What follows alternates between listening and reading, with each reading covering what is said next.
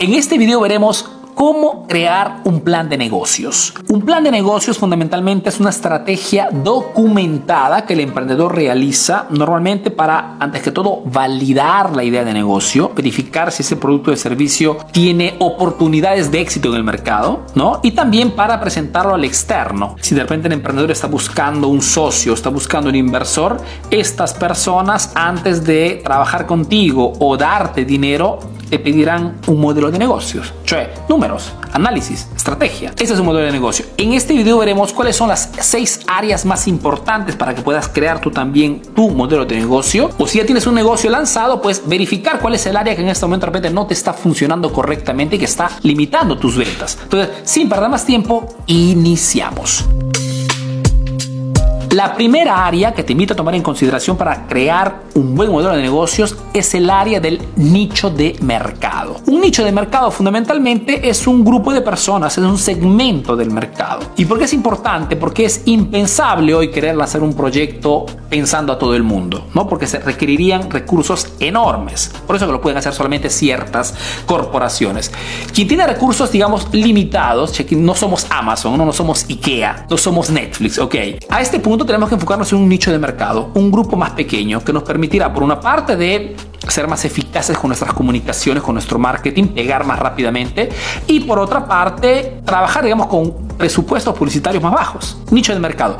¿Qué cosas buscamos en ese nicho de mercado? Tres cosas fundamentales. Nivel económico, avatar, y el botón rojo. Nivel económico significa que si quieres trabajar con un nicho de mercado, la primera cosa que tienes que hacer es entender tu producto, dónde se va a posicionar en ese nicho de mercado. ¿Se posicionará con personas que están buscando precio bajo? ¿Se posicionará con personas que se posicionarán con precios iguales a tu competencia? ¿O se posicionará tu producto con personas de alto rango, pudientes, que no buscan precios bajos? Yo te aconsejo, cualquier sea el proyecto, el negocio que quieras lanzar, de enfocarte en el nicho más alto. ¿Por qué? Porque en este modo, mientras todo el 99% de emprendedores se pelea con los precios bajos, tú trabajas solamente con los clientes pudientes.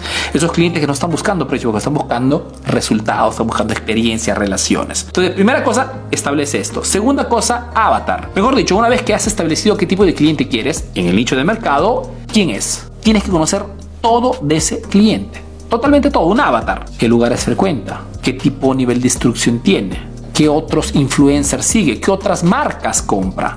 Tienes que saber todo de ese cliente, porque a través de esta información es que inicias a confeccionar tu comunicación, tu marketing. Y por último, el botón rojo. Mejor dicho, entre todas esas exigencias, necesidades que tu producto resuelve, para ese grupo de personas debe haber algo que quieren más que otros que quieren más que todo, digamos, ¿ok? El famoso botón rojo. Una vez que identificas esto, sabrás cuál será el botón que tendrás que aplastar, esa, digamos, esa palanca emocional que hará que ese cliente con esas características quiera comprar tu producto respecto a la competencia. La segunda área es el área de la competencia. Una vez que he analizado mi nicho de mercado y sé con quién voy a trabajar, tengo que pensar en mi competencia, porque será contra ellos que voy a competir. Ahora, tienes que tomar en consideración una cosa, que los clientes normalmente no cambian hábito. Entonces, ya, ya están acostumbrados a comprar de una marca o de un negocio, de una tienda, de un centro estético, de un restaurante, pues será muy difícil que vengan a comprar de ti, a menos que tú les propongas algo alternativo, pero no alternativo simplemente una cuestión de precios, no, algo diferente. Por eso es importante que conozcas antes que todo quiénes son los competidores, quién es el líder de mercado, quién es el co-líder. Porque según si hay uno que vende más que los demás, ¿ok? Es porque está haciendo algo que a la gente le gusta. Entonces tienes que identificar qué cosa está haciendo bien y qué cosa está haciendo mal ese líder, porque está muchas veces en eso que hace mal tu diferencial, tu valor agregado. Tienes que saber cómo lo están haciendo, cómo venden al cliente, cómo responden, tienen una tienda online o solamente tienen todo a través de redes sociales o tienen un blog, o tienen un podcast, o trabajan en YouTube. Tienes que ver todo tu competencia. Y precios, ¿no? Ese líder contra quien voy a competir, ¿tiene los precios con los cuales yo me voy a presentar o tiene precios más altos? Tienes que ver todo, porque contra ellos vas a competir. Tercera área, la área del producto. Sé quién es el cliente con el cual quiero trabajar, sé quién es mi competidor directo, perfecto, a este punto confecciono mi producto. Y mi producto tiene que tener un diferencial. Un diferencial no inventado, pensado o porque soñé ayer. No, de ser un diferencial que ese nicho de mercado esté buscando y que de repente ese líder no le está dando. Espero pero comprendes cuánto y el éxito depende mucho de la, de la estrategia y no tanto de el querer vender, el yo puedo, el todo nada. Eso no sirve para nada, chicos. Es una cuestión de estrategia. Por eso que este tema del modelo de negocio es importantísimo. Una vez que tengo ese diferencial, el precio, ¿ok? El precio tiene que ser alto, obligatoriamente, o más alto que los demás, porque un diferencial significa que estás cubriendo una necesidad más potente para ese, ese micro nicho de mercado, el nicho del nicho. Y escalera de valor cuando hablamos de producto. Mejor dicho, un buen plan de negocios no solamente tiene pensado cuál será el producto gancho o la primera, el primer producto presentado al cliente, tiene como mínimo pensado cuál será el segundo, el tercer, el cuarto y el quinto producto. Porque esto me garantiza en mi análisis, en mi documento, okay, una proyección de crecimiento. Muy importante. Cuatro, proceso de compra. Una vez que tengo el cliente, competencia, producto, ¿cómo hacemos que funcione todo esto? Tengo que especificar y tener bien claro antes que todo, cómo y dónde atraer a los clientes. La primera fase de tu marketing, la atracción. Y lógicamente hoy esto se hace más que todo en redes sociales. Por eso que se dice que hoy las redes sociales son los mercados dominantes. No porque ahí está la gente. Tienes que trabajar en ellos. Puede ser de repente yo trabajaré en Instagram y en Facebook. O puede ser no, yo TikTok porque mi público está en TikTok. O YouTube. Pero tienes que tener al menos ese principal y, y segunda red social principal. ¿Mm? No pueden estar en todas tampoco. ¿Cómo los convertiré? Tienes que establecer ya, según el cliente, competencia y producto, cuál será la oferta. La oferta gancho, qué palancas emocionales utilizaré, porque sé qué cosa quiere el cliente, mi confección será mucho más fácil. Y, por último, cómo los retendré. no es suficiente saber dónde están, venderles. Es fundamental saber cómo harán esa segunda, tercera y cuarta compra. ¿Qué ecosistema creeré?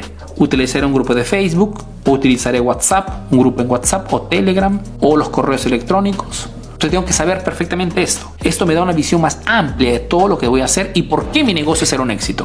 No será casualidad, será simplemente resultado de, una muy buen de un muy buen plan de negocios. Cinco, equipo. El equipo de trabajo en el plan de negocios es fundamental. Y cuando hablamos de equipo, lógicamente hablamos de cuáles son esas áreas y cuáles son las personas que cubrirán esas áreas. Ahora, Tú puedes tener un equipo de 500 personas, pero para iniciar necesitas como mínimo pero tres personas. Una persona que se ocupe de la área del marketing. Una persona que se enfoque fundamentalmente en esos motivos por el cual el cliente quiere comprar de ti y seguirá comprando de ti y no de la competencia. El marketing tiene que ver mucho con la comunicación, tiene que ver mucho con los marketing de contenidos, tiene que ver mucho con la fidelización, cuáles serán las ofertas especiales para mis clientes, ¿ok? Tiene que ver con un programa de fidelización, tiene que ver más que todo con esto, marketing, no es solamente publicidad, ¿ok? Y hay una persona que tiene que estar allí. El quien hace el marketing está estudiando constantemente la competencia, qué cosas están haciendo siempre los demás, ¿no? Porque muchas veces cuando trabajamos entre negocios estamos mirando solo lo nuestro y tenemos al contrario que estar siempre atentos afuera para no perdernos. Como se dice, el territorio cambia, nuestro mapa también tiene que cambiar constantemente. Otra persona tiene que estar en el tema de las ventas, más ventas relacionadas al cliente más que todo, ¿eh? ventas relacionadas al que tiene que haber una persona precisa que se ocupe de, si tienes un punto de venta, atender a los clientes, recibir a los clientes, seguirlos. ¿ok? Porque esto es fundamental, la relación es vital para cualquier emprendimiento. Y hay muchas personas que están propio, tienen esta, esa predisposición. Tienes que poner una persona específica allí, una persona predispuesta a la atención al cliente. Último, contabilidad. ¿ok? Son las tres áreas más importantes, marketing, ventas y contabilidad. Contabilidad, lógicamente, no una persona solamente que te haga tus cuentas y te diga cuánto has ganado. No, una persona contabilidad significa que una persona que junto al marketing, a las ventas, está en constante comunicación porque tienes que saber, todos tienen que saber cuáles son los productos que están vendiendo más, cuáles son los productos que están generando más ingresos. Esta simbiosis crea una comunicación potente de saber fundamentalmente a dónde tenemos que ir, qué cosa tenemos que potenciar y qué cosa tenemos que eliminar. Equipo de trabajo. Y la última área es la experiencia de compra. Además de todo esto, el cliente muchas veces no regresa a comprar por el producto en sí, sino por la experiencia de compra que ha recibido de parte de esa empresa. Pues la experiencia de compra hoy es un área vital. Experiencias son todos aquellos impactos que recibe el cliente antes de comprar, mientras está comprando y después de comprar. Y si la experiencia es positiva, el cliente no tendrá motivo para no regresar. Si tienes un buen producto, pero la experiencia es negativa, el cliente no regresa. ¿Ok? La experiencia es algo que muchos, poquísimos emprendedores toman en consideración, pero es vital en el mercado de hoy. Experiencia de compra. Entonces, atención al cliente, packaging, la envoltura de tu producto o la velocidad de entrega, la garantía. ¿no? El cliente tiene que saber que cualquier cosa suceda, puede devolverte el producto cuando quiere. esa tranquilidad es como decirle al cliente, yo no necesito tu dinero.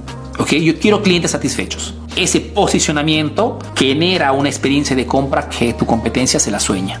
Son seis áreas, queridos emprendedores, explicadas rapiditas, lógicamente en un video no puedo hacerlo más, más, este, más, más profundo, pero espero que te, te deje claro que el éxito no tiene nada que ver con la motivación, el liderazgo, la PNL, no, tiene que ver con la estrategia. ¿okay? Y un plan de negocios no es más que estrategia documentada. Esperando que este contenido te sea útil, te mando un fuerte abrazo y te visita el próximo video aquí en la página de Emprendedor Eficaz. Si te gustó, compártelo, haz un poco de interacción para demostrarme que te gustó este contenido. Y te visita el próximo video aquí en la página de Emprendedor Eficaz, la única página especializada en marketing para emprendedores.